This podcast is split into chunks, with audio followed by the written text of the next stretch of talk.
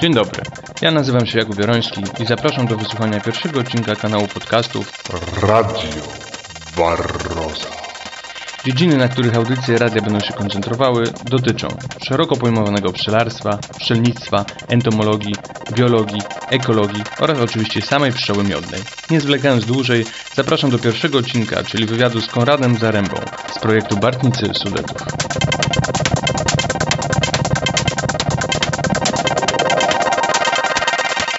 Witam e, w Radio Waroza. Pierwszy podcast, mm, inauguracja kanału. Dzisiaj moim gościem jest e, Konrad Zaręba. Witam. Witam. Witajcie. Krótko mm, Cię przedstawię. Mm, e, jesteś pszczelarzem, który gospodaruje w Sudetach, w, nazwie, w nadleśnictwie Międzylesie.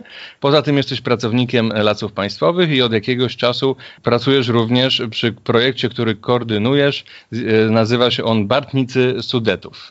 Wszystko dobrze powiedziałem? Nic nie pomyliłem? Tak. Jakoś tak to idzie. No, to jeżeli ktoś chciał być y, krótko y, w punktach na, powiedzieć o tym projekcie i, i coś dodać może od siebie, y, żeby się przedstawić, to bardzo proszę. Jak już powiedziałeś, Sudety to jest mój region działania. Rzeczywiście prowadzę pasiekę. W zależności od roku i od, i od zaangażowania mojego i przyrody, ta pasieka liczy od 0 do jakichś 130 pni tym obszarze mniej więcej się, się tutaj z żoną poruszamy, dlatego że prowadzimy gospodarstwo pasieczne wspólnie z żoną. Od prawie dwóch lat jestem pracownikiem lasów państwowych i jednocześnie wraz ze swoim przybyciem do lasów e, zaproponowałem nadleśnictwu, abyśmy wdrożyli taki, można powiedzieć, kompleksowy E, dla Nadleśnictwa Program Ochrony Pszczół i Pszczołowatych. Nadaliśmy mu taką roboczą nazwę, która się okazała nazwą już nieroboczą, Bartnicy Sudetów. Oczywiście jest to nazwa, która może trochę widza, słuchacza wprowadzać w błąd, ponieważ nie do końca tu chodzi o bartnictwo, o czym chyba w dalszej części będziemy mogli sobie więcej opowiedzieć, natomiast mhm. rzeczywiście wykorzystaliśmy wszelkie elementy bartnictwa, które są znane ludzkości i zastosowaliśmy je w naszym nadleśnictwie jako element czynnej ochrony pszczół i pszczołowatych. E, pszczołowatych, nie tylko pszczół miodnych. No oczywiście, że tak. Dlatego mówię, że ta nazwa bartnictwo, ona jest taka trochę wymijająca, bo jak mm-hmm, słyszymy mm-hmm. bartnictwo, no to w pierwszej kolejności mamy na myśli bartnika, drzewo, tak i miód, który tam z tej barci wy, mm-hmm, wy, Natomiast rzeczywiście, kiedy spojrzymy na to szerzej, to kłoda Bartna czy Barci nie są niczym innym jak odzorowaniem naturalnej dziupli w, w takim drzewie powstaje. Więc y, w takiej dziupli no, nie gnieżdżą się tylko pszczoły, gnieżdżą się tam różne bezkręgowce. To jest jeden aspekt. A drugi aspekt jest taki, że mówiąc o pszczołach, które są nam wszystkim bliskie, bo, bo nasz dziadek był pszczelarzem, bo lubimy miód i w ogóle pszczółka Maja jest super. Mhm. Dzięki temu możemy szerzej opowiedzieć o faktycznym problemie, jaki jest y, w, w przyrodzie, w naszym środowisku, które nas otacza, a mianowicie o problemie z zapylaczami. Tak? To jest oczywiście moje osobiste zdanie na, na ten temat, y, ale nie sądzę, abyśmy mieli problem z pszczołami. Mamy problem mhm. z zapylaczami. Rozumiem. Jeśli chodzi y, o ich populację, tak? To bardzo ciekawe i na pewno to poruszymy. Ale trochę powiedziałeś o swojej rodzinie i dlatego płynnie przyszedłeś do mojego pierwszego pytania, e, przynajmniej programowego. E, dlaczego, kiedy i jak zostałeś pszczelarzem? E, I chcesz się zajmować tymi sympatycznymi owadami, bo jak usłyszałem, również jest to pasja. Z tym pytaniem oczywiście wiąże się też taka groteska polegająca na tym, że każdy pszczelarz, żeby udowodnić swoją, e, swój poziom mistrzostwa zawsze odnosi się do wielu pokoleń wstecz, tak, gdzie był tym pszczelarzem dziadek, pradziadek i w ogóle, i w ogóle. I ja tego tak trochę nie za bardzo lubię robić, bo to trochę mhm. zamyka dyskusję, tak. E, myślę, że gdybym stosował metody, które stosował mój dziadek, to z tych pszczół by nic nie było dzisiaj, tak. Dziadek nie znał takiego pojęcia jak waroza we wczesnych latach 80. zaprzestał e, pszczelarzenia. Przejął pasiekę mój wujek, od którego przejąłem później ule, mm, e, takie warszawskie stare ule. Natomiast, e, natomiast rzeczywiście mm, pszczelarstwo to jest przede wszystkim rolnictwo i z tym należy to kojarzyć. A Mhm. jeśli rolnictwo, to znaczy, że myśl techniczna, myśl Mhm. naukowa się w tym gdzieś kryje, tak? Czyli, czyli e, stanie w miejscu oznacza e, śmierć. Mhm. Z tego powodu uważam, że od, odnoszenie się do dalekich źródeł historycznych swojej rodziny m, e, trąci myszką, bo Mhm. i jeśli nie zdobywasz bieżącej, aktualnej wiedzy naukowej i, i tej rolniczej związanej z, rzeczywiście z chowem pszczół, czy też z, z ich hodowlą, no to po prostu nie potrafisz tego robić, bo mm, dziadek mógł cię nauczyć pasji, ale na pewno nie No nauczyć właśnie. Tego, co dzisiaj jest e, ważne w pszczelarstwie. Owszem, ale to, co poruszyłeś, że mógł e, ktoś z rodziny lub po prostu dobry znajomy zaszczepić y, y, sympatię czy pasję do To pszczół. właśnie, nie? prawda, to prawda. No, od dziecka uczestniczyłem przy miodobraniu, od dziecka miałem kontakt z tymi pszczołami. Pasiekę swoją na, na tą skalę mam od blisko 12 lat, więc to Wow, nie jest to- jakiś duży, duży obszar czasu, patrząc Mhm. na pszczelarstwo, bo, bo gdzieś tam można to podzielić na jakieś pięciolecia, tak, gdzie, gdzie Mhm. występowały duże i mniejsze y, upadki, duże i większe sukcesy, Mhm. duże, duże i mniejsze sukcesy, natomiast no, jest to jakiś czas, który pozwolił na, na to, aby przede wszystkim y, zobaczyć, czego nie chcę w pszczelarstwie, tak, i zacząć szukać odpowiedzi na pytania, które, no myślę, nurtują wielu z nas, tak, chociażby Mhm. na to pytanie, dlaczego te pszczoły tak y, giną nam w tych ulach, nie?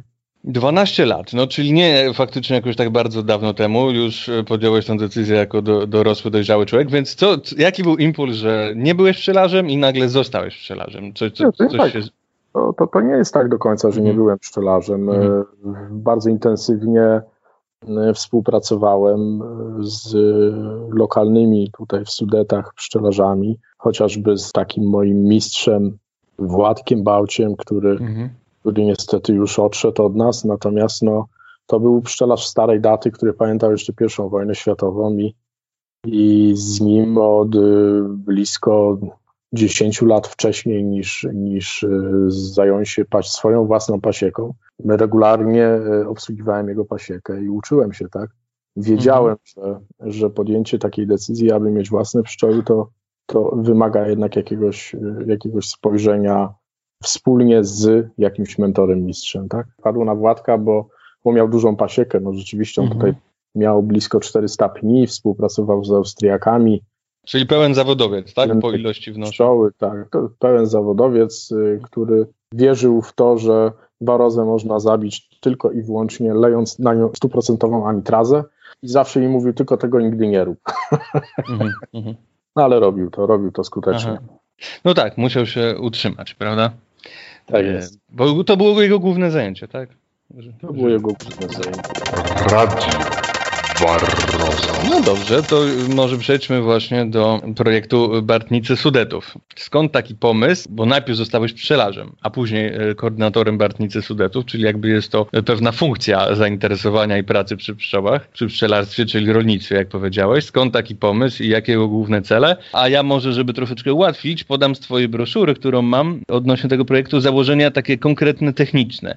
Pszczoła spontaniczna zasiedla kłodę bartną, naturalna selekcja, jeśli chodzi o przeżywalność i, i, i choroby, minimalizm pracy, czyli chodzi głównie o przeglądy, odbiór pożytków tylko e, z rodzin e, osypanych. No to są jakieś tam wczesne założenia, one Aha. oczywiście w 99% są nadal aktualne. Natomiast y, wróćmy do początku. Skąd Tak. w ogóle pomysł na projekt? Pomysł na projekt oczywiście, nie będąc pszczelarzem, myślę, że ciężko byłoby dojść do założeń tego projektu, ponieważ ja już po pięciu latach posiadania pszczół zacząłem obserwować, że coś tu jest nie tak. Okej, Władek mi pokazał, jak te pszczoły w zasadzie można powiedzieć topić w tej warowie, tak? No mówiłem, Mhm. dobra, to pójdę za jego s- głosem i nie będę tego tak robił. Robiłem to polskimi metodami, czyli zwykły apiwarol, który w postaci dymu, który wprowadzałem do rodziny. Można powiedzieć, że tu nie osiągałem jakichś wielkich, spektakularnych sukcesów.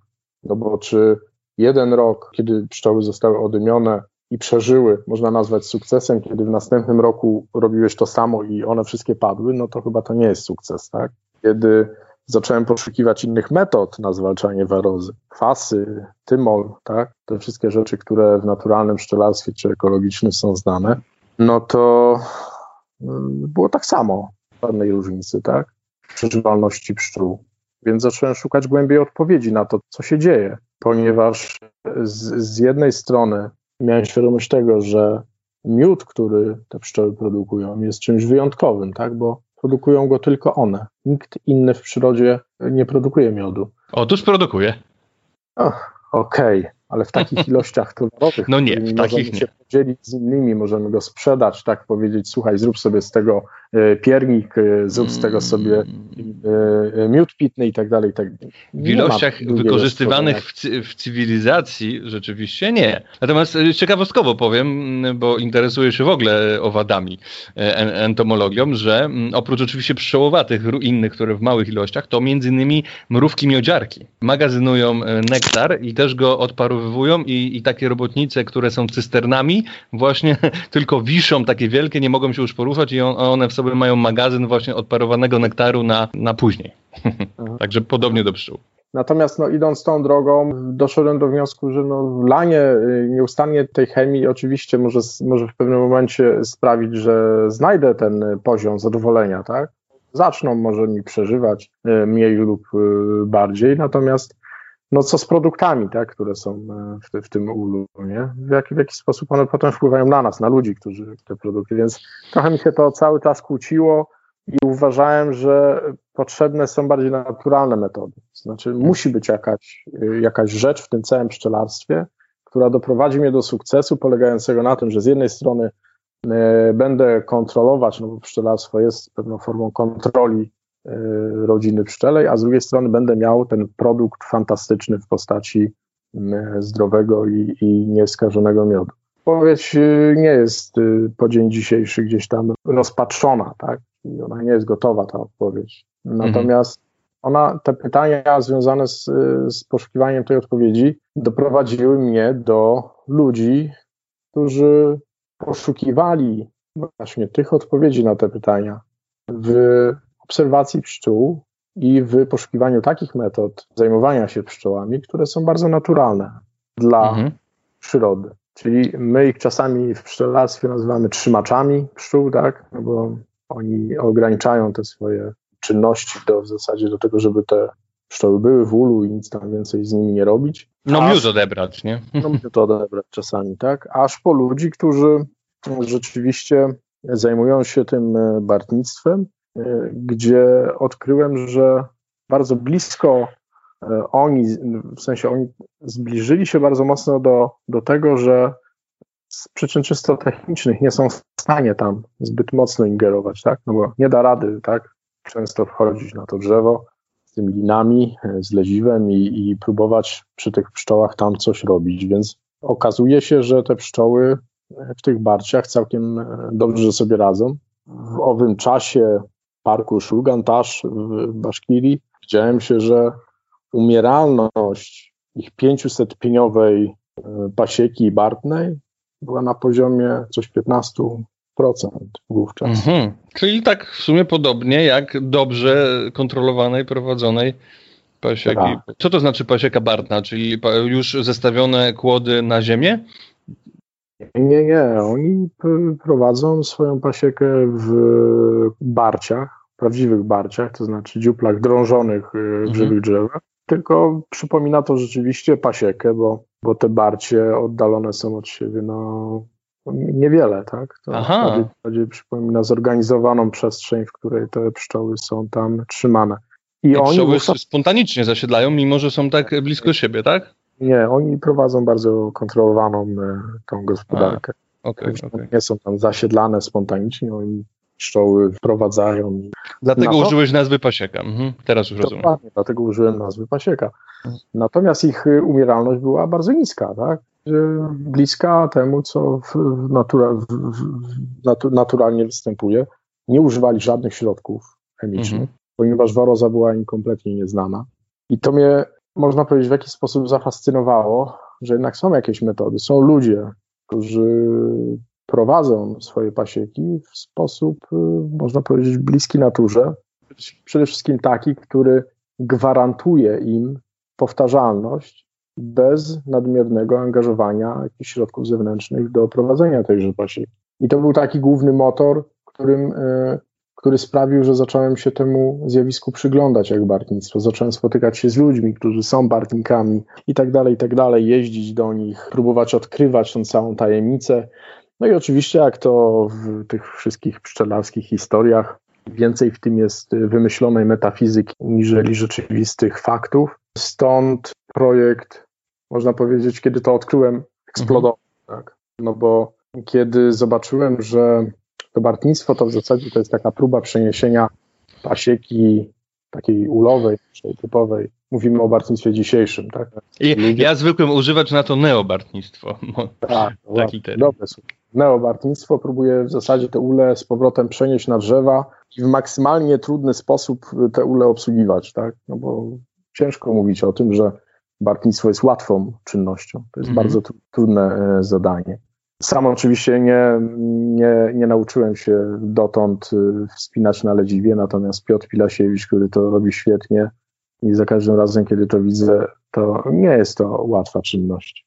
To wymaga dużego wysiłku, jeszcze operowanie potem tam przy tych pszczołach, kompletne science fiction. Natomiast tylko, że Piotra założeniem z tego, co się orientuje, jest między innymi, y, tak jak i innych mniejszych projektów, rekonstrukcja historyczna. Tak, Piotrek robi świetną rzecz w postaci odtwarzania rzeczywiście tych słowiańskich metod, tak? gdzie mówimy tu o zachowaniu przede wszystkim kultury i tradycji narodowej. I to jest, mhm. to jest mega ważne, to co, to co robi Piotr. Tego, tego w ogóle nie wiąże tu w, w kategoriach gospodarki jakiejkolwiek związanej z chowem pszczół i pozyskiwaniem produktów pszczelich, a raczej jako działanie e, antropologiczne, które ma na celu no, mhm. przywrócenie pamięci, tradycji, o ludziach, o, o tym, czym się zajmowali jako dawni pszczelarze, tak? No bo, no bo to przecież oni byli tymi dawnymi pszczelarzami. Radio Barroso. Natomiast wiesz, to bartnictwo Właśnie, mnie a twoje cele? było do tego, że wyszedłem do lasu. No bo mhm. wiesz co, no bo skoro te barcie były w lesie, to znaczy, że człowiek w sposób naturalny zaczyna sobie zadawać pytanie, no dobra, dobra, ale skoro tak antropologicznie ci ludzie chodzili do tego lasu, do tych barci i tam tymi pszczołami się zajmowali, tak, w sposób taki niezorganizowany. Mówimy o, o tych y, pierwszych y, czasach, o, ty, o, tych takich bardzo dawnych czasach, gdzie, gdzie jeszcze ludzie nie potrafili y, zagospodarować tych pszczół w kłodach barnych czy barciach, no to przecież oni te, bar, te, te, te dziuple z tymi pszczołami znajdowali w lesie, czyli one tam były, tak? Nikt mhm. ich tam nie wprowadzał. Zacząłem poszukiwać, wiesz, tych informacji i mm, niezwykle ważną osobą na tej drodze był Andrzej Kaczyński, który bardzo jasno mi zadał takie pytanie na, na, mój, na, na moje kilka słów, kiedy mu przedstawiłem, słuchaj, chcemy robić taki projekt w Sudetach, co ty myślisz o tym, nie? On powiedział, a ale ci te barcie są potrzebne. Coś tyle barci wyprodukować, mówi, okej, okay, to świetny pomysł, ale przecież te pszczoły tam są w lesie, musi się tylko poszukać, nie?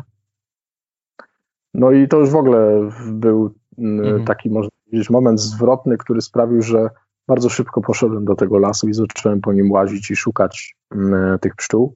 I... Jakąś metodę miałeś, czy tak po prostu obserwacja? Co, y, jak zwykle w swoich życiowych działaniach przyjąłem wszystkie możliwe metody naraz, tak? Czyli sam chodziłem, inni chodzili, pytałem y, y, ludzi, którzy zwyczajnie chodzą do tego lasu, czy coś widzieli, i to wszystko sprawiło, że informacja zaczęła pojawiać się sama, tak? To znaczy przyszli do mnie drwale i powiedzieli, słuchaj, mm -hmm. szkoły są na pewno tam, tam i tam, Mhm. E, jak ścieliśmy drzewo w tym roku, to były tam i tam, a jeszcze gdzie indziej ścieliśmy, wiesz, 5 lat temu i tam też były, prawda? Mhm. I w zasadzie ta informacja do mnie dotarła bardzo szybko, że w nadleśnictwie Międzylesie, w zasadzie na terenie, gdzie mieszkam, tych pszczół dziko bytujących y, w dziuplach drzew jest po prostu strasznie dużo. Jest, to nie jest tak, że y, są tu jakieś dwie parchate rodziny, które gdzieś tam może są, tylko nikt o nich nigdy nie słyszał. Tylko po prostu co róż na jednym wydzieleniu, na drugim, na trzecim, gdzie jest prowadzone albo zrąb, albo jakieś czyszczenia po wichurach, to te pszczoły tam w tych drzewach są znajdywane. Sam osobiście znalazłem blisko 10 rodzin w żywych drzewach. E, drwale mi podsunęli kolejne kilkadziesiąt. W tej chwili mam blisko 50 lokalizacji z pszczołami, które są, ale też z, z, z miejscami, gdzie niestety już tych pszczół nie ma, bo chociażby wiatr z mhm. lata ubiegłego roku, 2018, sprawił, że już kilka drzew wypadło automatycznie. Tak? Wiatr, tak? Wiatr, wiatr, tak. Silny mhm. wiatr. Zagrożenia dzikiej przyrody są duże. No, tak, wiesz, to dojście do tego projektu, no to było taką drogą właśnie od tego, że jesteś pszczelarzem, e, tak jak, tak jak ja i widzisz ten problem, który cię dotyka, zaczynasz szukać odpowiedzi, natrafiasz na, na pewnego rodzaju tropy, które sprawdzasz i nagle mówisz zaraz, zaraz, mm, e, rozwiązanie e, leży w ogóle gdzie indziej, ale pominąłem jeden ważny temat mhm.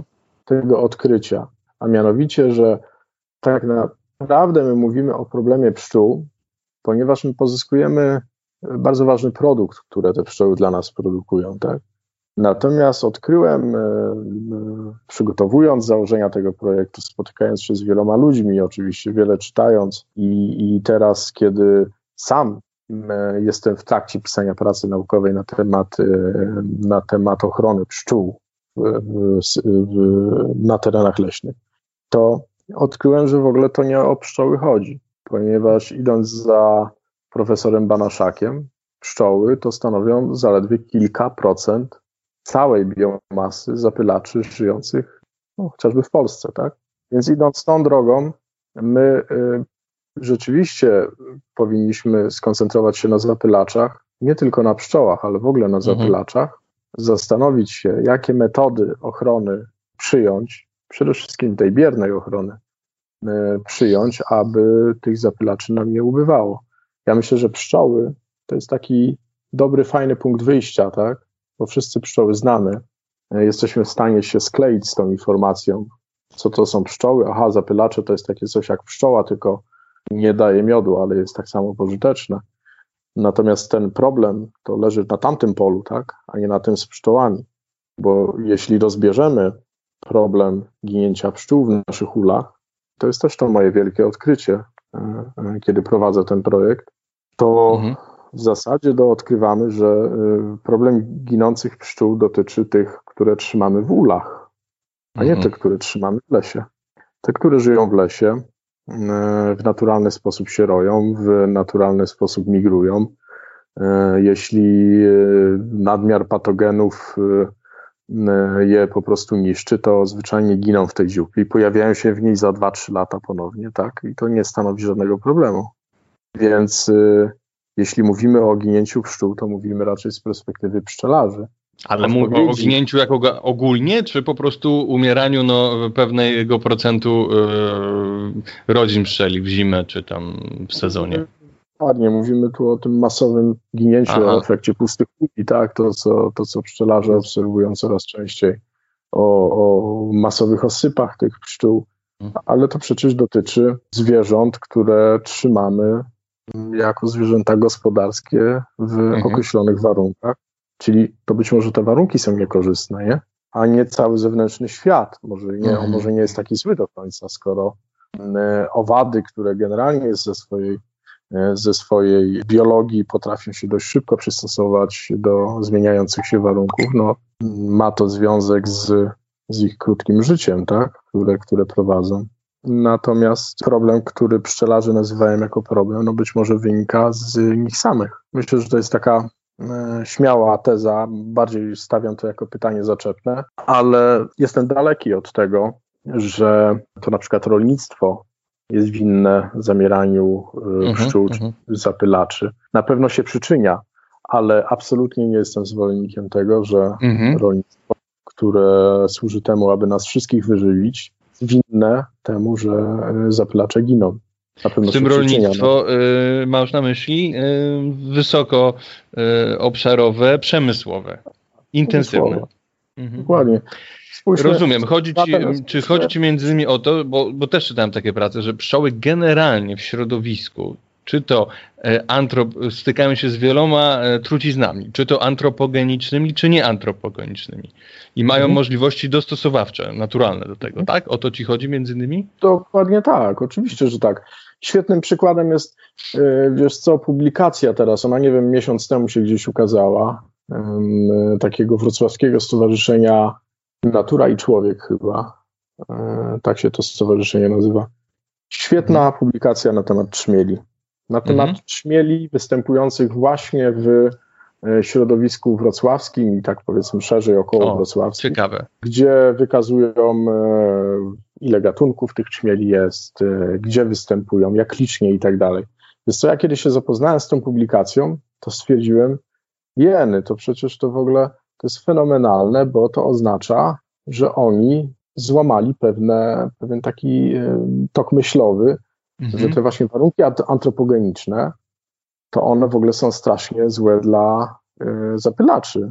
A tu się mhm. okazuje, że śmiele mają się całkiem dobrze, to ja ci sprzedam też inną ciekawą wiadomość. Wiesz, e, gdzie jest e, bioróżnorodność, bo nie wiem jak z masą e, biologiczną, jak z ilością, ale bioróżnorodność rozumiana jako ilość gatunków. Wiesz, że jest największa na świecie bioróżnorodność czmieli? W dwóch rejonach Chin gdzie jest produkt, gdzie w jednym z nich jest ten rejon, który jest taki znany, nie do końca jest to rzetelne, taki, e, gdzie używa się jako straszaka, że tam ręcznie zapylają. Czyli w rejonach wysoko e, uprzemysłowionych, jeśli chodzi o rolnictwo, gdzie się e, używa dużo więcej pestycydów niż w Unii Europejskiej, nie jest tak, nie ma tak dużo regulacji, tam w tych rejonach jest między innymi największa bioróżnorodność czmieli. Też ciekawostka, nie? No niestety pszczoły gdzieś tam zostały użyte jako, wiesz, jako takie narzędzie do do szerzenia trochę nieprawdziwych informacji w różnych obszarach. Tak? Nie, tylko w, mhm. nie tylko wśród y, pszczelarzy, natomiast y, wiesz, pszczoła mam wrażenie jest używana jako dźwignia do tego, aby walczyć z jakimiś y, firmami, które może nie są pożądane na danym rynku, które produkują mm. jakieś fungicydy, tak? No to mhm. powiedzmy, że pszczoły będą ginąć od tych fungicydów, tak? I dzięki mm. temu wprowadzimy być może innego producenta. Jest mhm. mam wrażenie, że manipuluje się nami, e, używając pszczół jako takiego trochę e, argumentu, e, można powiedzieć, zamiennego. Natomiast y, niestety bardzo wielu ludzi nie ma potrzeby sprawdzać tych informacji, tak? Jeśli za informacją stoi Greenpeace albo, albo inny ważny autorytet, y, czy to facebookowy, czy, czy, czy, czy w ogóle pochodzący jeszcze od największej firmy produkującej ule w Polsce, no to znaczy, że to jest prawdziwe, tak? Natomiast y, nikt nie ma za bardzo, znaczy nikt, nie, to byłoby krzywdzące, wielu ludzi nie ma ochoty sprawdzać tych mm. informacji, chociażby to, co powiedziałeś o tych Chinach, tak, gdzie tam niby zapylają te te mhm. drzewa. To jest nieprawda, tak? Wiesz co, to jest, myślę, że to jest w ogóle nie tylko w ogóle w pszczelarstwie i przyrodni, w przyrodnictwie, tylko w ogóle e, znak naszych czasów. Słyszałem, to, czy czytałem gdzieś e, takie stwierdzenie, wydało mi się dosyć trawne, że kiedyś, e, jeszcze powiedzmy na początku XX wieku, do pierwszej połowy, dosyć ważną funk funkcją społeczeństwa był dostęp do informacji. Wiele osób nie miało tego dostępu w ogóle albo miało dużo później.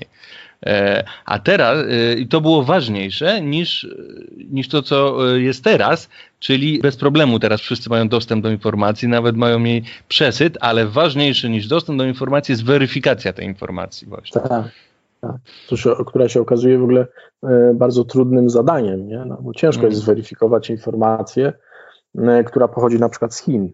Albo z Facebooku, gdzie każdy może sobie, zupełnie człowiek niefachowy, nie znający się na tym, sam nie, nie sprawdza tej informacji, a udostępnia następnym 100 tysiącom użytkowników, nie? W innej lokalizacji na przykład, nie? Tak, tak. No, jest to problem. Ale to już płyniemy w dygresję dosyć duże. Tak Mo może następny kiedyś zrobimy drugi podcast. Radio Barroso. Ale idźmy do tych głównych założeń projektu, bo ja wyszczególniłem powiedzmy e, mhm. konkrety jakieś takie techniczne, bo jaki jest główny cel? Jak rozumiem, docelowo, przynajmniej na razie we wstępnym etapie, założenie tysiąca kłód, tak? Jest to, no, używając e, takiego języka lasu, no to tysiąc kłód jest jak topór, tak? Jest jak siekiera. To jest narzędzie, tak? Do mhm. tego, aby osiągnąć konkretny, konkretny efekt. Ja powiem Ci przez pryzmat takiego opracowania, które wspólnie z profesorem Tofilskim i z doktorem Oleksą opracowałem mhm. na, temat, na temat metod czynnej i biernej ochrony pszczół na terenach leśnych i bartnictwa, które według naszej opinii, naszej trójki, y, jest takim y, dość ważnym i ciekawym narzędziem, aby tą czynną i bierną ochronę właśnie y, w lasach państwowych stosować. Może nie tylko w państwowych, bo są też prywatne, publiczne, tak, las. Może parki też jakieś duże na przykład? Tak, parki, no, no przecież parki. I tam postawiliśmy kilka takich ciekawych, uważam, z punktu widzenia przyrodniczego tez, a mianowicie, że właśnie bartnictwo i w ogóle ta cała koncepcja może służyć do wyłonienia e, dwóch takich działów, o których tutaj, e, tutaj już kilka razy wspomniałem, a mianowicie czynnej i biernej ochrony. Tak? Bierna ochrona polega, polegająca na tym, że znajdujemy te, te, te naturalnie występujące w lesie dziuple i w jakiś określony sposób, za każdym razem będzie indywidualny, natomiast jednak w określony sposób będziemy starali się do zachowania tego miejsca mm, jako miejsca przyrodniczo ważnego, ponieważ skoro tamte pszczoły są dzisiaj, to znaczy, że za 2-3 lata, nawet jeśli dzisiaj e, tej zimy nie przeżyją, to za 2-3 lata one mogą mm, ponownie się tam wprowadzić z innego roju. Uważamy, Może że... nawet jakiś zapach będzie po starym, nie? Oczywiście, że tak. Hmm będzie tam propolis, będzie tam mm -hmm. będą te wszystkie rzeczy, które, które znamy, które chętnie przywołują pszczoły do, do, -hmm. do danego miejsca. Chociaż jeśli pierzga, to jest duże prawdopodobieństwo, że kochane ćm, e, ćmy typu barciak się nim pożywią. Ależ oczywiście no, będzie tam strasznie duża ilość kolegów y, bezkręgowców, którzy się tą mhm. pierzgą zaopiekują. Mhm. Natomiast te pozostałości na pewno na tak. pewno będą miały znaczenie dla, dlatego, że te pszczoły tam gdzieś się pojawią znowu. Natomiast mhm. Jest, to, jest to według naszej opinii jest to y, najważniejsza rzecz, którą powinniśmy w lasach zacząć robić. Mhm. Ponieważ nigdy tego nie robiliśmy. Zdefiniowaliśmy to w kilku założeniach. Ja myślę, że teraz nie będziemy tego całego tekstu przytaczać, bo jest dość długi. Natomiast robimy wszystko, aby y, te założenia zostały wdrożone w lasach państwowych jako pewnego rodzaju, pewnego rodzaju standard leśnej pracy, tak? I od poziomu hodowli lasu, aż po, aż po jego prowadzenie, aż po jego gospodarowanie, aż po jego wycinkę, tak?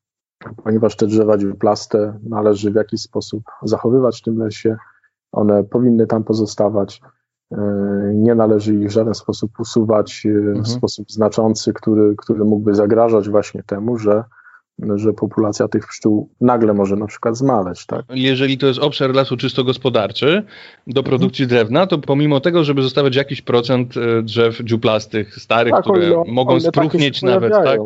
O ile mhm. takie się pojawiają, wiesz, bo mhm. w lasach typowo gospodarczych, no mówimy tutaj o jakimś wieku rębności, który jest y, ściśle y, określony dla świerka, mhm. dla sosny, dla mhm. innych gatunków drzew. I niekoniecznie w tym czasie te dziuple się tam pojawią, tak? No, działalność grzybów, które, które te dziuple produkują, no nie jest taka, że wiesz, że w przeciągu pięciu lat ta dziupla mhm. powstanie zaraz od, od, od no momentu, kiedy kiedy to, to drzewo wyjdzie z trzebieży. Natomiast, y, natomiast no, ono się pojawia w drzewach dorodnych, w drzewach y, przeszłorębnych i, i takie drzewa gdzieś tam należy zostawiać. Natomiast drugi człon, który żeśmy wyróżnili, no to y, dotyczy czynnej ochrony, czyli można by powiedzieć, że dotykamy tu już sensu stricte bartnictwa, tak? Czyli wywieszania przede wszystkim y, kłód bartnych. Wiesz, Bartnictwo, które w swoich założeniach mówi, że e, jest to drążenie dziupli w żywym drzewie, nas tu jako przyrodników nie do końca wieś interesuje. Mhm. No bo teraz kto to będzie robił na taką skalę, nie? Mhm, mhm. Kto będzie wchodził na to żywe drzewo i, i, i próbował dziać tą barć w żywym drzewie. To jest oczywiście świetne zadanie dla ludzi, którzy chcą odtwarzać to bartnictwo e, tradycyjne. Jest to świetna rzecz dla dla edukacji, dla spędzania wolnego czasu. Natomiast jeśli mówimy o metodach ochrony, to musimy mówić też o skali. Nie będzie ochrony, jeśli nie będzie skali. To jest tak, jeśli zajmiesz się produkcją czegokolwiek, co wymyślisz, czy to będzie gwóźdź, czy to będzie e, ser, czy jakakolwiek inna rzecz, to jeśli nie osiągniesz odpowiedniej skali, no to nic z tego nie wyniknie, e, ani dobrego dla ciebie, ani dla rynku, który obsługujesz, tak? Tu, jeśli mówimy o ochronie pszczół, no to tym rynkiem jest przyroda, tak? To są te ekosystemy, w których te pszczoły bytują i chcemy w jakiś sposób czynnie wpływać na zachowanie tych pszczół w tych ekosystemach, które niestety z przyczyn no, chociażby abiotycznych, tak, są narażone na właśnie wypadanie tych drzew dziuplastych. Abiotycznych, czyli przyczyn czyli? E, chociażby no, taką, tak, takim, tak, taką przyczyną jest silny wiatr, który, mhm. który, który wiesz co, no, coraz częściej jednak e, przechodzi przez, e, przez, przez Polskę, tak? Mhm. W Międzylesiu 2015 rok był takim wybitnym rokiem, gdzie wiesz co, no, położone zostały wielkie połacie lasów, w tym właśnie przede wszystkim poszły drzewa o, o, tej, o tej strukturze wieku najwyższej, tak? Czyli mówimy tutaj głównie o starodrzewiach, w których były potencjalnie pszczoły. No bo jeśli spojrzymy w ogóle na to, w jaki sposób ta dziupla powstaje, tak, no to ona powstaje w, w drzewie starym. Jeśli ono jest starym drzewem, to znaczy, że drzewo to naturalnie już jest y, w jakiś sposób osłabione. Jeśli jeszcze ma dziuplę, no to tym bardziej.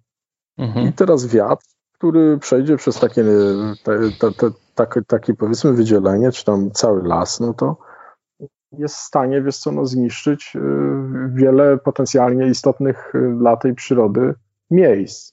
Stąd też ta metoda czynnej ochrony miałaby w jakiś sposób amortyzować to wypadanie, wiesz co, no, w, wyniku działań sił przyrody tych drzew, tak? Nie mhm. ma sensu stosować, wiesz, tej metody i to też wyraźnie o tym mówimy, to, to nie chodzi o to, żeby teraz, wiesz co, na terenie wszędzie, tak, tak, powiedzmy tak, bardzo mhm. populistycznie, wszędzie e, powiesić e, co drugie drzewo kłodę Bartną, bo to nie o to chodzi. Natomiast chodzi o przyrodniczą obserwację, gdzie, gdzie te czynniki przyrodnicze rzeczywiście wpływają bardzo negatywnie na, na ekosystemy, na ekotony i tam w jakiś sposób starać się ingerować ilościowy stan tych drzew, gdzie te pszczoły mogą być.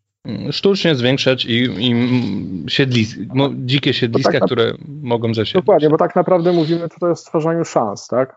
My projekcie Bartnicy Sudetów, kiedy mówimy o tysiącu kłodach bartnych, to nie mówimy o tysiącach rodzin pszczelich, bo to bardzo często jest gdzieś mylone.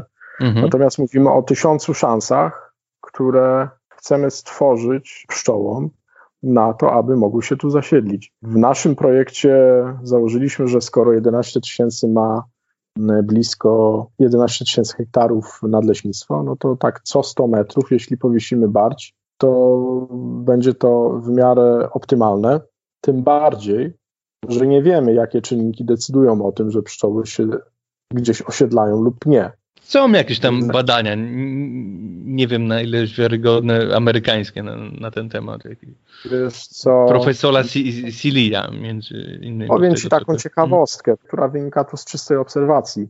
W lesie typowo grądowym, w, niedaleko Śnieżnika, stał Bóg, który był zasiedlony przez pszczoły. Jeśli tam był Bóg, no to można powiedzieć, że to jaki to grądowy las, natomiast no rzeczywiście tam świerczyna była taka bardzo skarlała, gdzieś tam taki Bóg sobie wyrósł, który wiesz, miał dziuple i tam były pszczoły. Pomyśleć, kiedy tam wchodzisz do tego lasu, zaraz, zaraz, ale tu wszystko mówi, żeby tu pszczół nie było. Niby pożytki, no jakie tu są pożytki? No trochę, trochę jagodników gdzieś tam w podszycie jest, tak? Tak naprawdę od strony takiego, wiesz, pszczelarza, który wchodzi do jakiegoś tam miejsca i mówi, o, baza pożytkowa jest, y, no tu jest, nie ma tej bazy pożytkowej, nie? Taka byłaby twoja, myślę, ocena też, Jakub. Natomiast te pszczoły tam były. No ciekawe, ile, ile czasu, nie? Czy, czy, to, to, się pewnie da no stwierdzić no, po jakimś czasie, nie? Czy plastry są młode, czy są starsze?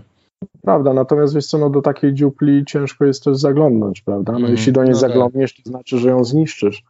Tak. I, i, Pytanie jest, czy jest sens to oceniać, jak dawno są te pszczoły. Oczywiście można robić tam jakieś pobieranie próbek i tak dalej, i tak dalej, co, co, co, co zresztą praktykuję, ale zupełnie z innych powodów. Natomiast y, sam fakt, że one wybrały to miejsce i sam fakt, że przez 2-3 lata jesteś w stanie przynajmniej je tam obserwować, bądź też y, mhm. Y, zebrać informacje od wiarygodnych ludzi, którzy ci potwierdzą, że one tam mhm. rzeczywiście są mhm. jakiegoś czasu. No myślę, że to jest w ogóle mega cenne i to jest bezcenne, tak? Mhm, mhm. To mi tylko pokazuje, że pszczoły wybierają miejsca według innego klucza, aniżeli ten, który my pszczelarze przyjęliśmy w ocenie jakości y, danego siedliska, gdzie wprowadzamy nasze pasieki. Nie? Wszystkie zasiedlone wody bartne, które w tej chwili mamy, one też są w mojej ocenie w nietypowych miejscach, one są raczej trzy kłody bartne mamy w takich łęgowych, mm, słuchaj, wąwozach, gdzie jest dość wilgotno, jest dość różnorodna roślinność ta w podszycie, ale w zasadzie są to buczyny, są to trochę tam w promieniu powiedzmy tych dwóch, trzech kilometrów jest to taki las mieszany, ale tam raczej jest chłodno. I wilgotno, czy nie? Wilgotno, oczywiście, mhm. że tak, bo tam płyną strumienie, potoki, wiesz, i to są takie raczej takie wąwozy dość, dość skaliste, dość e, licznie pokryte mchami. Tam jest dość wilgotno, dość, dość zimno i te pszczoły tam postanowiły być. Mhm. Więc ciekawi mnie, e, co będzie dalej oczywiście z tymi rodzinami, bo one, one się wprowadziły przecież niedawno. E, tak samo inny przypadek też w takim akurat gospodarczym lesie w Litej Świerczynie również się pszczoły postanowiły wprowadzić. Nie? Także w życiu bym tam nie postawił swojej pasieki, mhm. a one postanowiły tam być. To dowodzi oczywiście temu, że tych pszczół w lesie lata dość dużo. E, moi, I, niekoniecznie, I niekoniecznie są to uciekinierzy bezpośredni z pasiek, tak? Niekoniecznie, wiesz mhm. co, zaraz może do tego, do tego tak. wrócę. Natomiast, e, natomiast kończąc ten temat o, o, o wyborze pszczół, jeśli chodzi o o dane określone, dane siedlisko, które wybierają. No to myślę, że to jest trochę dla nas jeszcze cały czas zagadką, tak naprawdę, mm -hmm. co wybierają. A będziecie jakieś y, statystyki, badania y, w tym temacie prowadzić? Do tego, do, do tego zmierzam. Dlatego mhm. postanowiliśmy je, te kłody rozwiesić dość gęsto, ponieważ jesteśmy pewni jednego, że przyroda mm, nie pozwoli na to, aby było tysiąc rodzin pszczeli na tym terenie ponieważ te pszczoły nie będą miały co jeść, tak, nie będą w stanie e, być, trwać w tym, w tym obszarze tak, tak liczebnie. Natomiast e, takie, tak, takie zagęszczenie kłód pozwoli na e, stwierdzenie właśnie statystyczne, tak? To co, to, jakie warunki inne od tych, które my znamy, znamy, zdeterminowały, że one się tam osiedliły i żyją. Mhm. I myślę, że za parę lat, no projekt trwa 6 lat, więc y, po tych 6 latach myślę, że wniosków będzie sporo, y, sporo i ciekawych wniosków, nie? No, jeśli kanał będzie cały czas istniał, to będziemy mogli wtedy. Myślę, że co roku możemy się gdzieś spotkać, jakieś małe podsumowanie zrobić. O, super, super. Radio Barroso takie moje kolejne pytanie, bo właśnie wspomniałeś o tym, że osiedliły się w takim miejscu, gdzie pszczelarz by nie pomyślał, że, że w ogóle mogą tam dobrze się czuć. Na ile to są uciekinierzy, tego jeszcze nie jest stwierdzone, bezpośredni spasiek, ale czy ta subpopulacja, nazwijmy tą leśną dziką, czy w jakiś sposób różni się, prawda, od tej czysto hodowlanej? Czy one się bezpośrednio cały czas ze sobą mieszają, czy jednak y, to są jakieś wydzielone, troszeczkę inne populacje, które mogą się też krzyżować, ale mają, jakieś swoje genetyczne i behawioralne cechy? Co, no jest to jeden z obszarów badawczych, który, który, którym się zajmuję. Nie mam jeszcze absolutnie z tych kłód bartnych żadnych badań przeprowadzonych, bo jest to za mhm. świeży temat. Natomiast próbki do badań mam zebrane i jeśli będę tylko mógł, to, to, to, to, to przedstawię te wyniki. Natomiast pokażę Ci inny przykład. Myślę, że dość bliski, ponieważ z dziką pasją łapię te, roje, które powiedzmy mhm. do mnie na pasiekę przybywają również, bo dość licznie przybywają. Bo masz pasiekę niedaleko, tak? Tego projektu? Tak, w zasadzie mam swoją pasiekę mam w zasadzie zaraz przy lesie, bo, bo mieszkam w zasadzie w lesie. Czyli twoja pasieka graniczy z terenem, e, gdzie jest realizowany projekt Bartnicy Sudetu, tak? Wiesz co, moja pasieka jest akurat na terenie, na który mhm. żeśmy stwierdzili, że nie za gęsto będziemy tu cokolwiek mm. wieszać. W promieniu powiedzmy lotu pszczół od miejsca, gdzie mam pasiekę jest cztery kłody Bartna.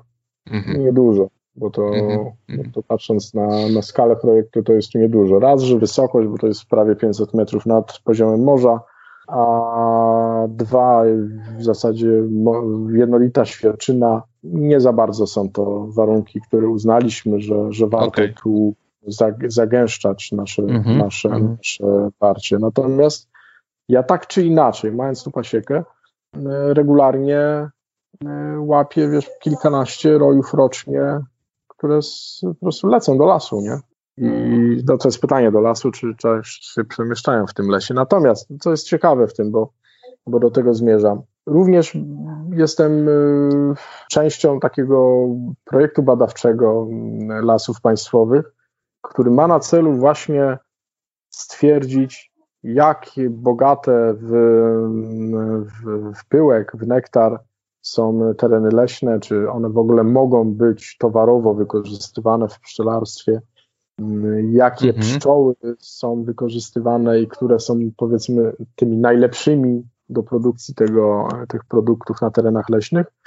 Jedną z części tego projektu jest, wiesz co, z przebadaniem, przebadano wszystkie pszczoły uczestniczące w tym projekcie, czyli 105 pasiek, e, przebadano pod kątem morfologicznym e, na przynależność gatunkową i wyszło mi, bo tam celowo, może teraz to nie jest dobry moment, żeby tak się ujawniać, bo to będzie taki trochę coming out, mhm. ale, ale rzeczywiście do tego projektu przeznaczyłem e, pszczoły, które złapałem. Mm, to był mój celowy, świadomy wybór, żeby umieścić akurat w tych ulach, które umieściłem w lesie. To jest zupełnie w innym miejscu niż, niż mhm. tutaj, gdzie mieszkam. Czyli przewiozłeś je. Przewiozłem je, tak, przewiozłem je do w mojej ocenie bardzo korzystnego terenu od strony, od strony pożytków.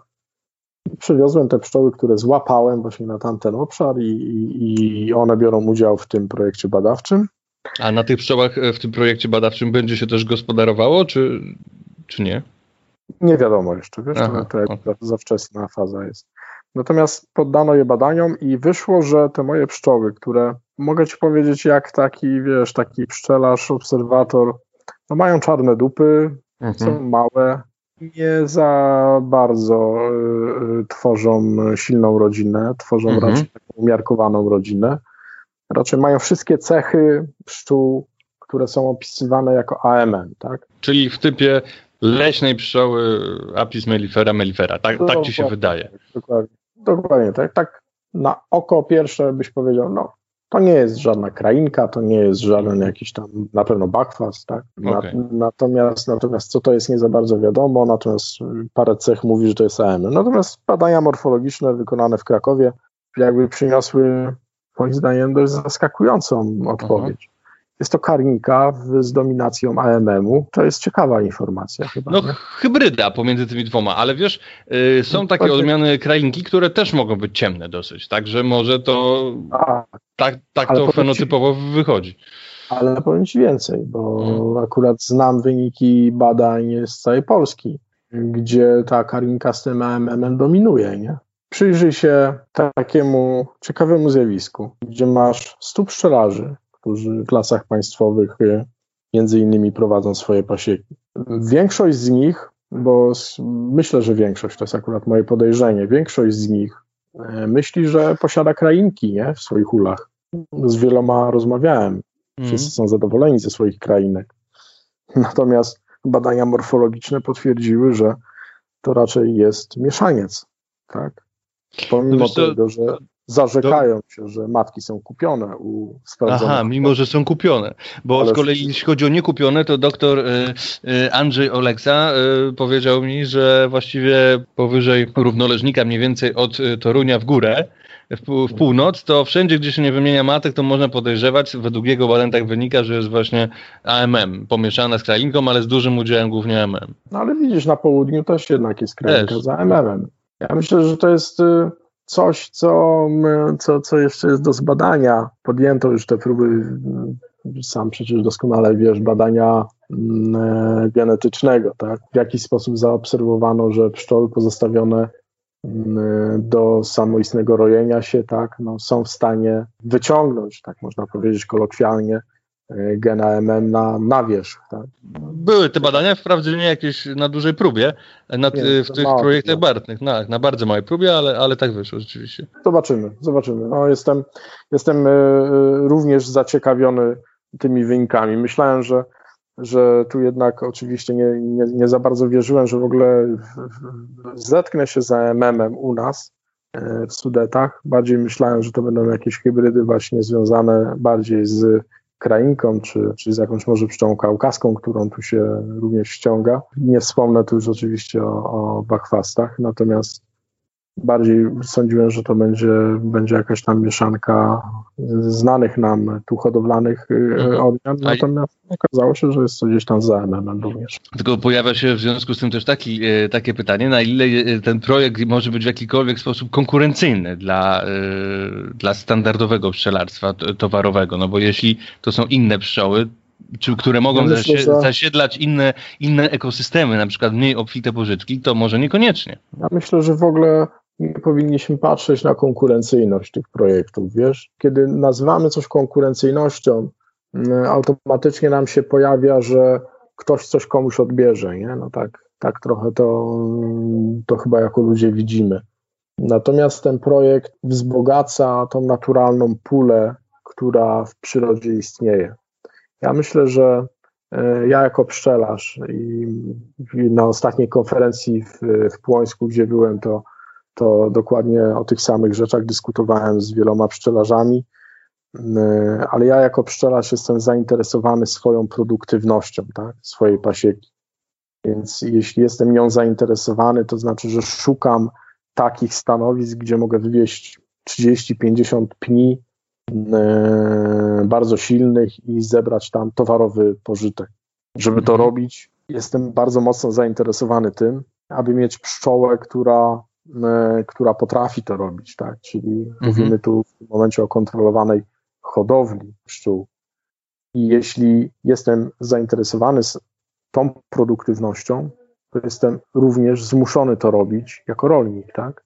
Ponieważ wyobrażasz sobie rolnika, który e, trzyma jakiekolwiek zwierzęta, przygląda się temu, jak one zdychają albo e, dają trochę mniej mleka lub więcej, w zależności od, od roku i pory dnia, no chyba tego nikt, żaden z tych rolników nie chce. Więc ja jako rolnik, pszczelarz, jeśli zajmuję się pasieką, e, która produkuje e, towar, który mam na sprzedaż, jestem zainteresowany, aby te pszczoły to robiły. Więc e, podejmę wszystkie metody, które w pszczelarstwie są znane, aby to pszczelarstwo było skuteczne. Natomiast projekt Bartnicy Sudetów jest projektem przyrodniczym. My tu mówimy o tym, że chcemy zachować w przyrodzie pewnego rodzaju równowagę tych y, gatunków zwierząt, które w, w jakiś określony sposób są zagrożone.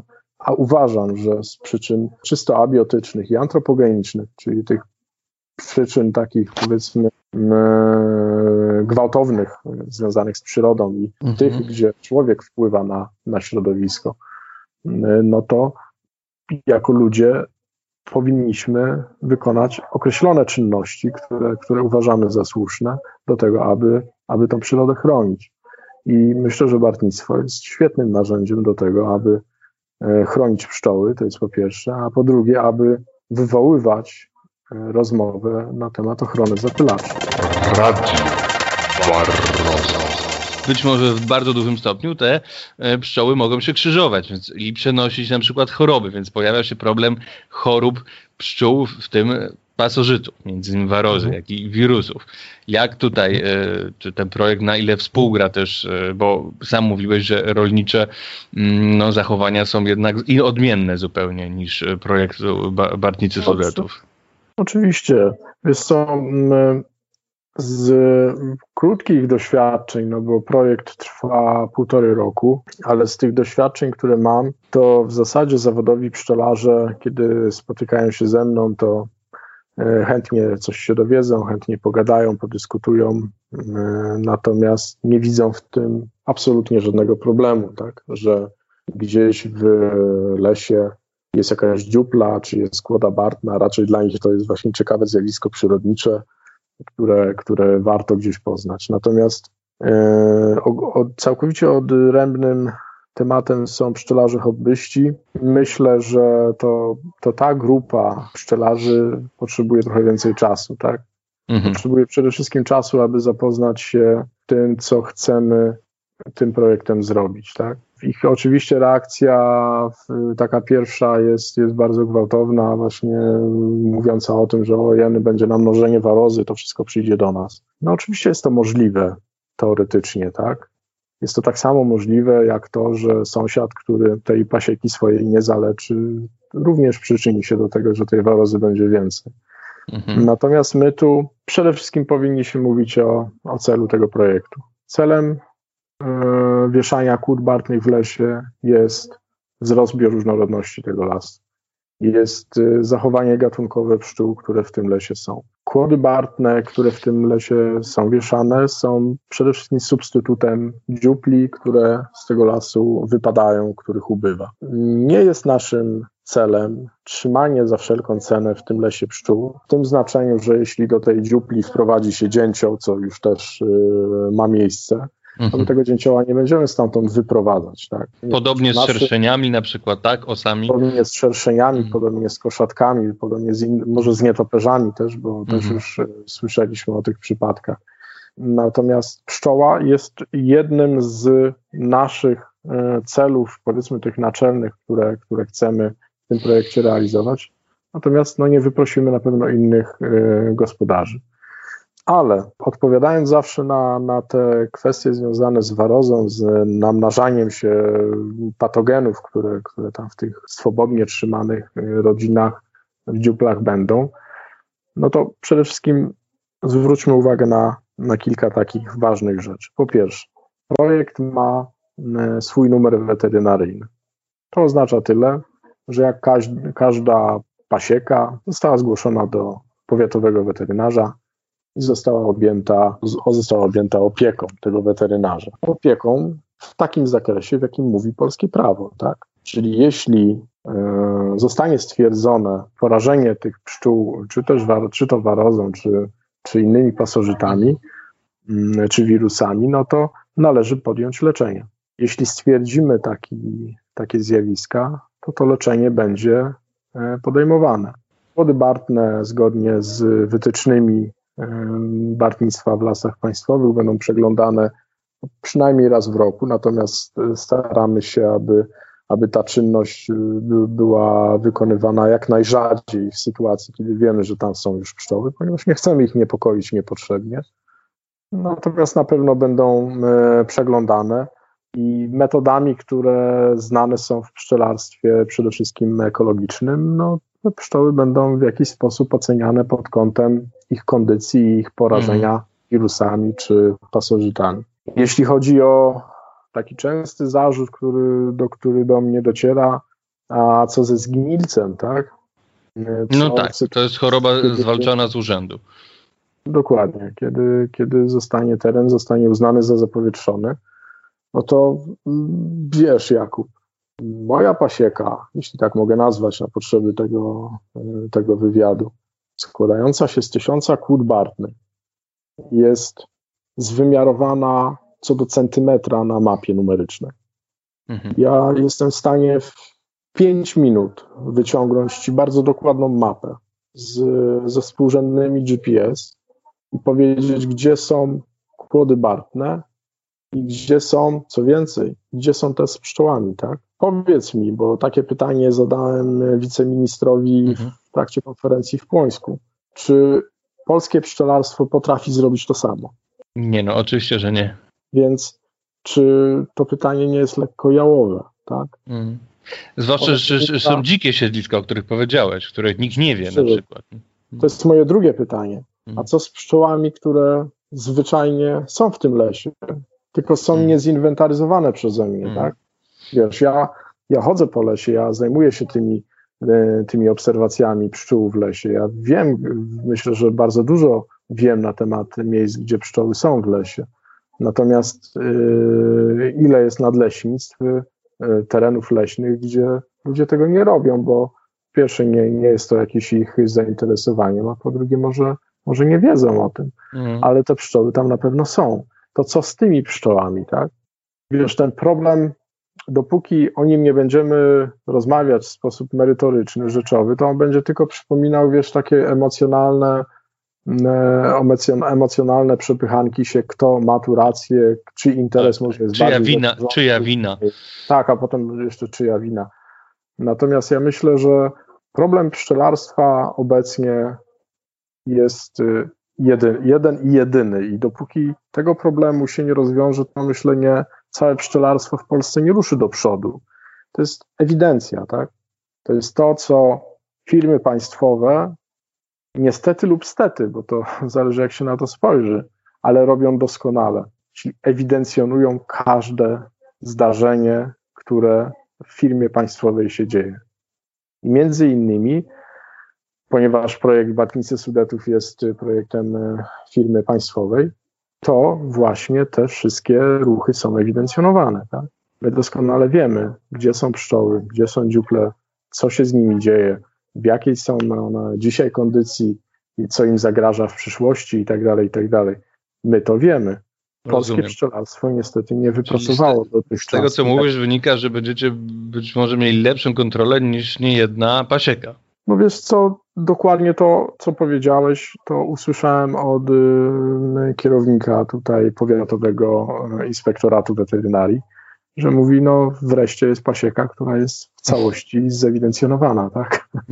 No tak. tak. Także y, od niego akurat, akurat usłyszałem bardzo dużo dobrych słów na, na temat tego projektu. Też to widzi. Do, jako, tak, tak. Dodatkowo jest pewność, y, że tych uli nie będziesz przewoził, uli w cudzysłowiu. A, to jest tak, to jest w ogóle stuprocentowa pewność, dokładnie. Tak.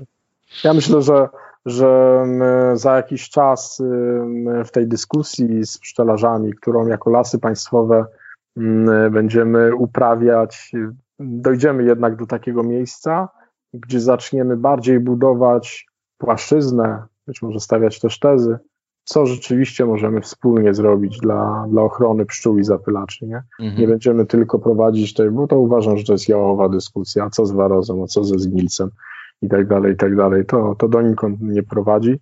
Natomiast zaczniemy rzeczywiście e, współtworzyć taką przestrzeń, która, która pozwoli i pszczelarzom lepiej gospodarzyć, bo też jestem tym zainteresowany. Też chciałbym wiedzieć, gdzie mogę swoje pszczoły wywieźć, żeby Mhm. E, żeby wiesz, żeby na przykład zebrać e, z 30 pni te wymarzone 100 kilo miodu, tak, na, mhm. na, na, na pień. Zwierzę. Zwierzę, tak. Natomiast y, z drugiej strony jest ten interes przyrodniczy, o którym jeśli zapomnimy, no to myślę, że ten towarowy się też nie wydarzy, nie? Czyli współdziałanie, współpraca, zdecydowanie nie przeciwstawna konkurencja, czy robienie sobie jakichś No oczywiście, szkół, że tak. E, no to pięknie.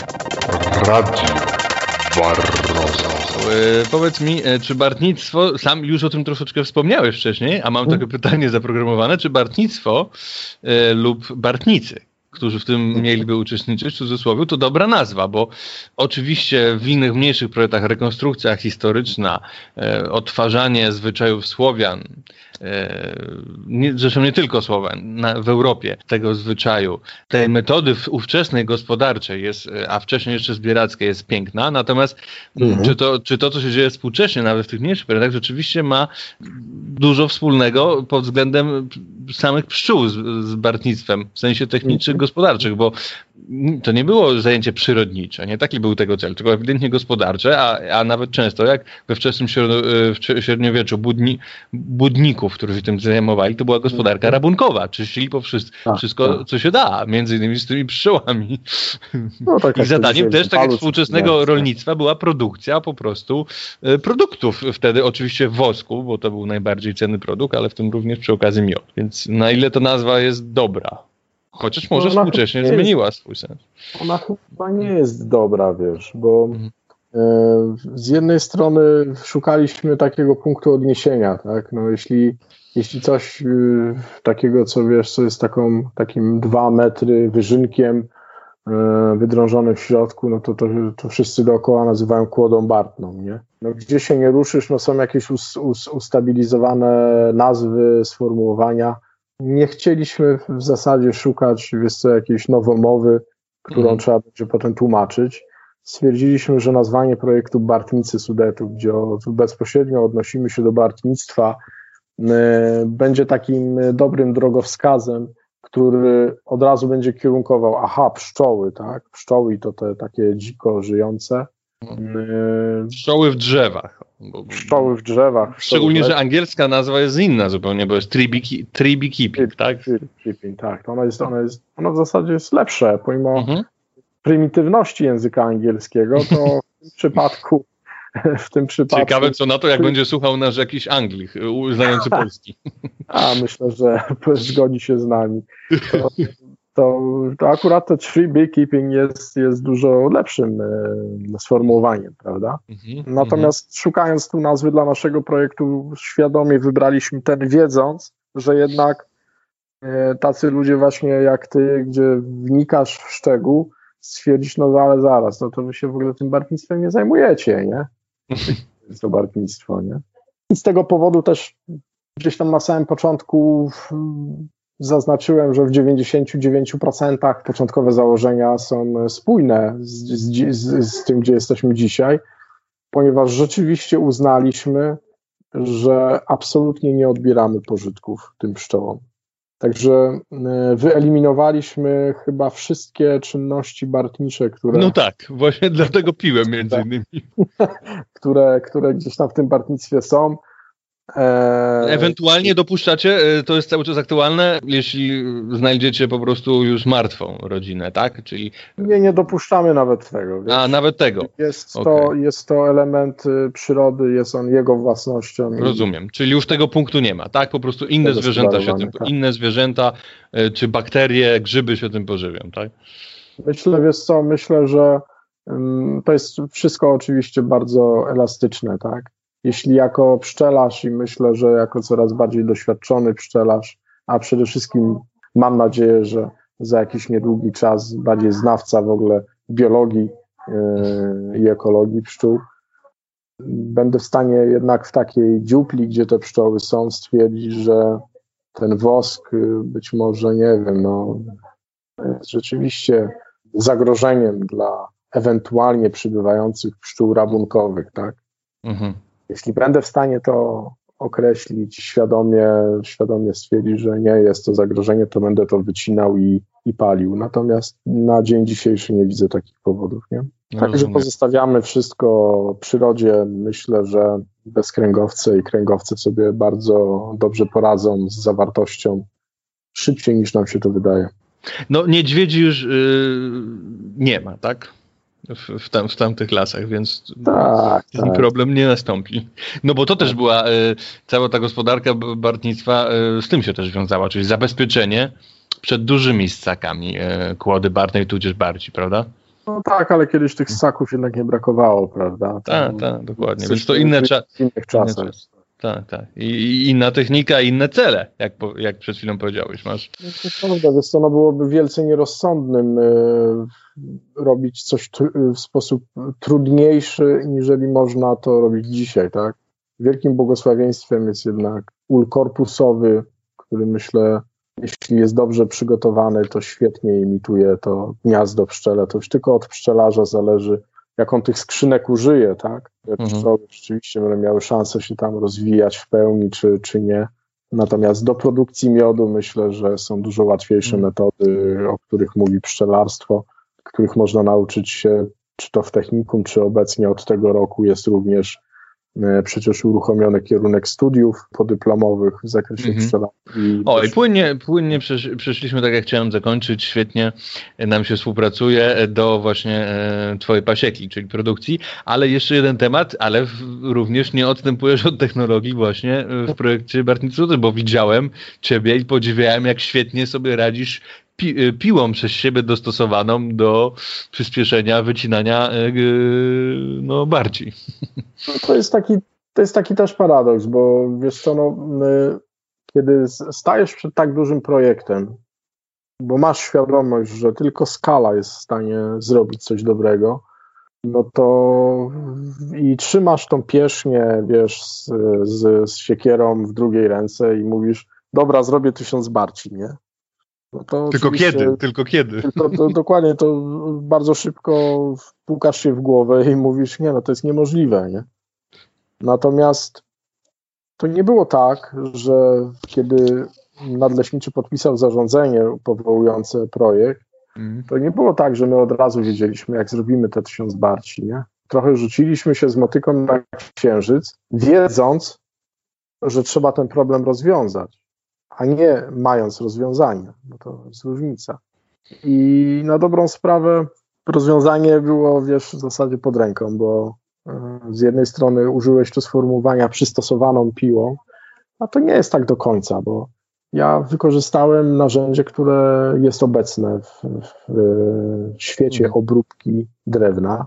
Mhm. Jest to zwykły frez. Myślę, no oczywiście zwykły, on jest dzisiaj zwykły, wcześniej to był w ogóle dla mnie nieznany.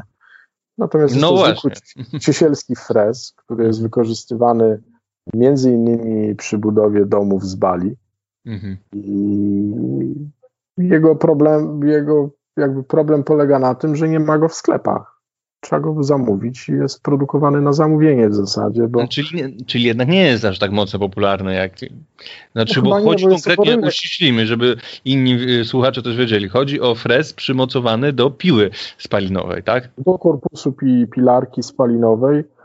Jest to frez y, produkowany przez wyspecjalizowane firmy zajmujące się produkcją sprzętu y, dla powiedzmy tego przemysłu drzewnego, dla drwali. Mhm. No, on jest głównie wykorzystywany właśnie przez cieśli budujących domy z Bali. No myślę dlatego, że nie ma go na półkach, no bo tych cieśli jednak jest mało. Nie, nie ma takiej potrzeby. Tak? Ja ten frez zamówiłem, po trzech miesiącach go dostałem. Taki był mm finał. Jest to cholernie droga sprawa z mhm. perspektywy takiej e, powiedzmy detalicznej, tak, gdybyśmy chcieli to sobie w domu robić na potrzeby swojej jednej barci rocznie, to to się kompletnie nie kalkuluje. Mhm. Natomiast w przypadku takiego projektu, gdzie chodzi o, o szybko wyprodukowanie dużej ilości kur bartnych, to on się naprawdę sprawdził, choć wydaje mi się, że mogłyby być lepsze metody użyte. Dzisiaj. No, może się rozumiem. Wiesz, jak ciebie widziałem, to ile to było? 15? Wile zrobiłeś oczywiście bez takiej szczegółowego dopieszczenia. 15-20 minut? Pół, nie, pół godziny. Pół A, godziny. przesadziłem, okej, okay, okej. Okay. Ale czy, y, y, czy trening czyni mistrza, czy przy, przy, bijesz kolejne rekordy? To prawda, więc co, no tu w, przy projekcie pracowali wyspecjalizowani, drwa, wyspecjalizowani drwale z nadleśnictwa, którzy, którzy no, ten fach mają po prostu w ręku i oni taką kłodę bez takiej, tak jak to nazwałeś, bez takiego dopieszczania, bez tam takiej obróbki, ale takie wiesz, wycięcie bardzo szybkie tej komory, to zajmuje im rzeczywiście około 15-20 mm, minut, nie? Mm. No ja tak. mam trochę za słabe ręce jednak, ja muszę Aha. kilka razy y, odpocząć. Dobry drwal po prostu bierze piłę i spust trzyma do momentu, aż się paliwo nie wyczerpie. Aha, a piła sobie radzi, tak? Z tym dobra? Jest odporna na to? Tak, tak. Ona, ona, ona sobie z tym e, doskonale radzi. Przede, przede wszystkim musi być ostry fres, e, ale jak jest ostry i dobry pilarz, to, to naprawdę to mhm, wszystko, mm -hmm. idzie bardzo.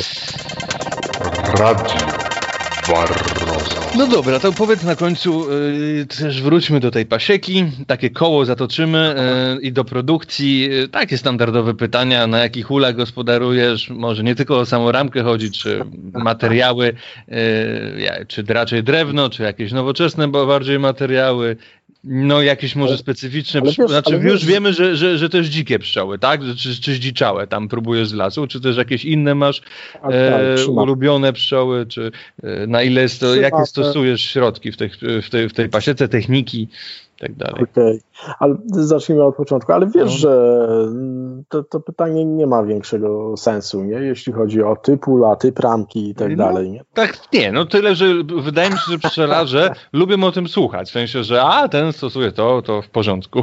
No, właśnie z tego powodu to nie ma sensu, nie? No bo właśnie każdy pszczelarz ma jakieś tam y, y, swoje wyobrażenia, albo najczęściej determinuje to pierwszy ul, który nabył, czy dostał, odziedziczył, tak i tak dalej, i tak dalej. Nie? Wiesz Natomiast- co, trochę jest dla mnie ciekawe, bo powiem ci, że e, no nie ma co ukrywać, że się znamy też osobiście, że no jak mi pokazałeś tą, te dwa korpusy, że jeden po prostu super wykończony jak me mebel, ale długo się go robi, jest drogi, a drugi bardzo prosty, który popatrzy, podpatrzyłeś w Austrii, z nieoheblowanej deski, który jest tani i robi się go szybko i niekoniecznie, Tak. i, i, oba spełniają dobrze swoją funkcję, no to jest to ciekawe. Jest to dla mnie kontakt ze Stefanem Mandlem w Austrii, to jest największy pszczelarz w Europie, jaki obecnie. Powiedz, E, obecnie. ile, i, powiedz jaka ilość pni? Jeszcze kiedy ja byłem u niego, on gospodarował na 7 tysiącach pnia i pni. Kiedy, wy, kiedy wyjeżdżałem, to powiedział mi, że zwiększa w tej chwili, że idzie na 10 tysięcy. No. Także to, to jest w ogóle poza skalą, myślę, my, Tak. myślową jakiegokolwiek pszczelarza w Polsce. Ale y, tam do, do, do, dotarło do mnie, że wszystko, co wiedziałem o pszczelarstwie, a u niego 4 lata temu, albo 3, gdzieś tak, to w ogóle to jest, to jest po prostu, wiesz, to jest jakiś taki science fiction, które sobie sami Mhm. tworzymy, nie? E, Sam miałem wówczas e, sporo kupionych uli, bardzo dobrych, drewnianych, jednościennych, bo akurat od początku e, Mhm. tylko takimi się zajmowałem. I kiedy pojechałem Znaczy do wspominałeś, że dostałeś warszawiaki kiedyś. tak, one stoją, wiesz, to stoją i jeden służy jako świetna rojołapka, a drugi sobie Mhm. po prostu stoi i patrzy, nie? Także one, one stanowią wartość emocjonalną.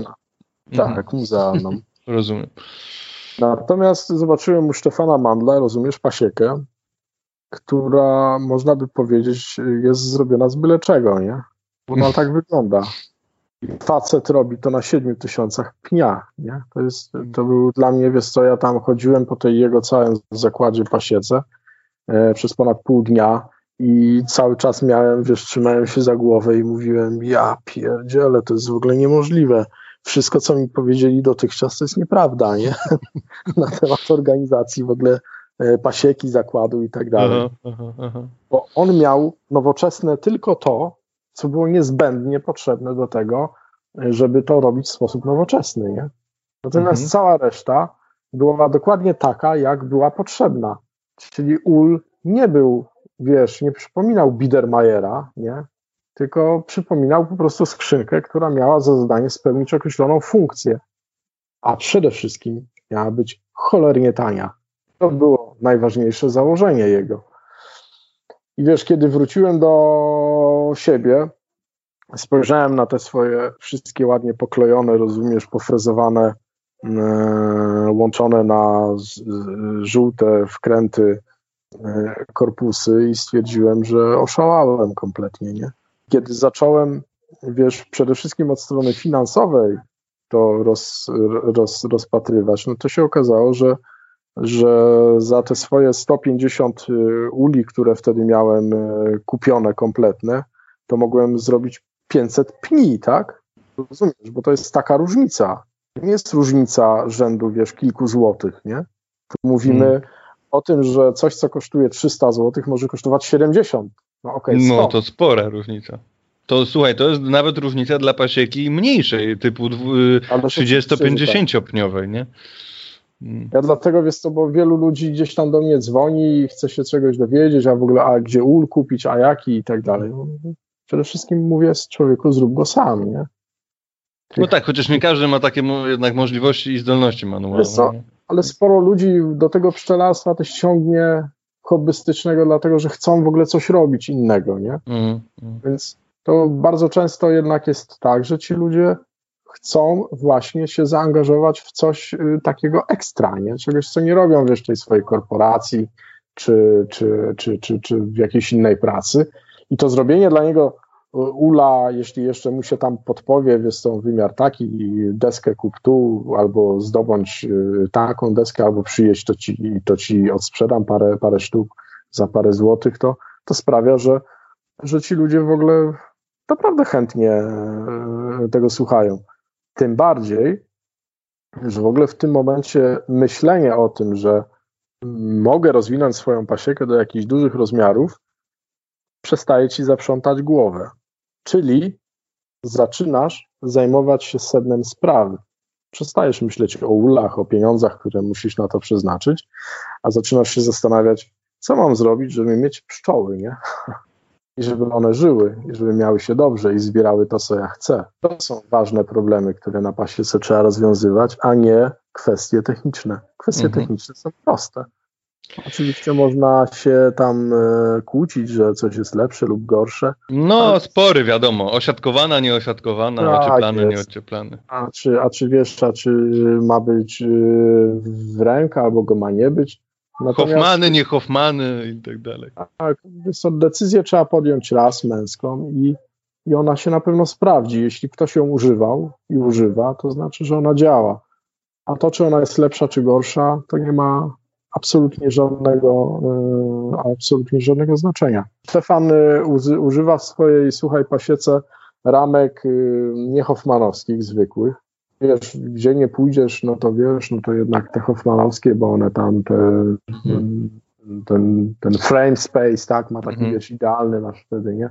Tak. No, ma to wyrąbane kompletnie. Nie? Mhm. Ale odstępniki też przybija, czy nie do tych ramek? Absolutnie żadnych odstępników, przecież to przeszkadza przy niedobraniu, nie?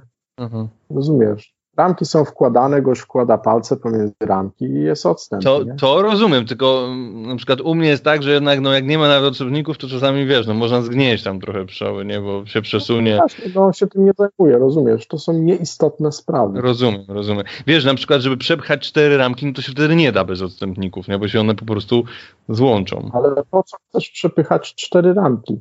Rozumiesz, kiedy masz 7 tysięcy pni, no, zajmujesz tak. się korpusami. No w sumie tak, faktycznie.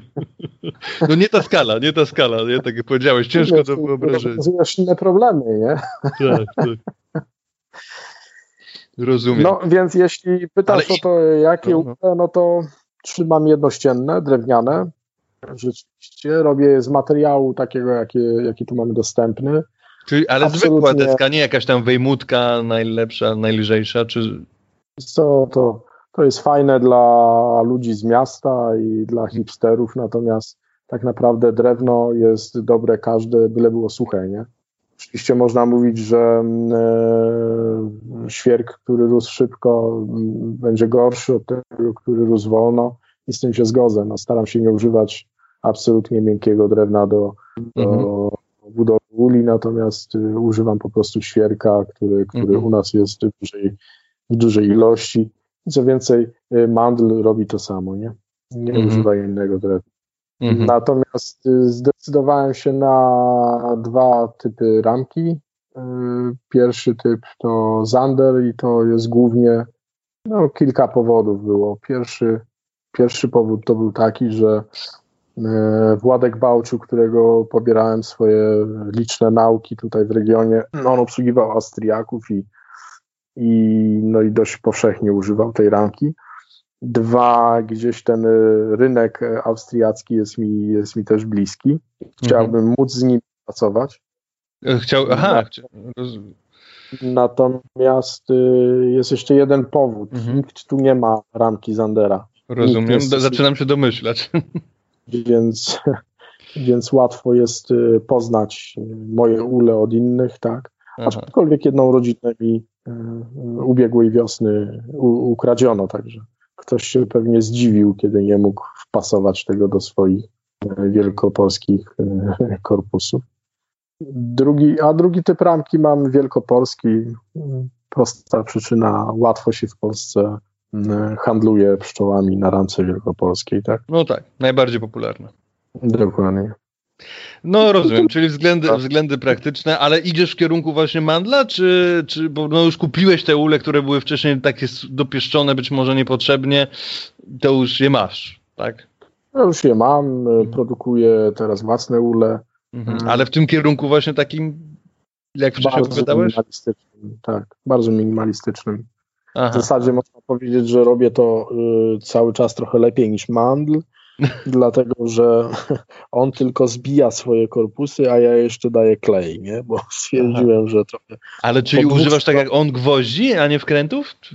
Strzywek używam, tak. On gwoździarki Aha. używa, ja używam długich strzywek i stwierdziłem, że po drugim sezonie te korpusy trochę tak się gibają, to dam klej, to będzie na cztery sezony. To rzeczywiście się sprawdza. To jest fenomenalna rzecz. Okej. Okay. No dobra, słuchaj, czy chciałbyś na koniec coś e, dodać, jakieś słowa od siebie?